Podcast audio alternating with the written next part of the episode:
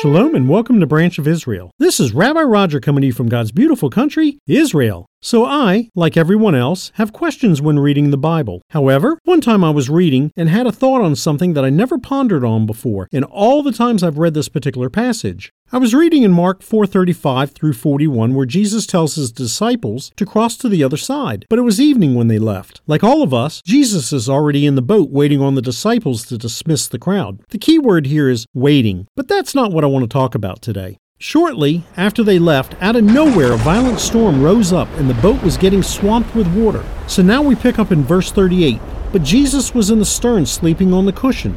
So they woke him and said, Teacher, don't you care that we're perishing? Then Jesus got up and rebuked the wind and the sea. Silence, he commanded, be still. And the wind died down, and it was perfectly calm. When the disciples saw the water coming into the boat, they probably panicked thinking about how their friends and or relatives had died in scenarios like this. It was not a place they wanted to be at this time, and they could not see anything in front of them because it was dark. But it was at this point I realized something. Why does the Bible tell us Jesus was sleeping in the stern? Does it really matter where he was sleeping? Where is the stern located? So I looked, and here is what I found to my amazement. Please note before I go into any details here that I am not a boat expert. So if you have any comments you would like to add, that would be greatly appreciated. Please feel free to post them on my YouTube channel. It appears throughout history there are many variations on how a stern was built. However, in a basic sense, the back part of a ship is called a stern and is built on a structural beam that helps to reinforce and strengthen it. The basic function of the stern is to house the steering device, and its purpose is to prevent vibrations and reduce resistance.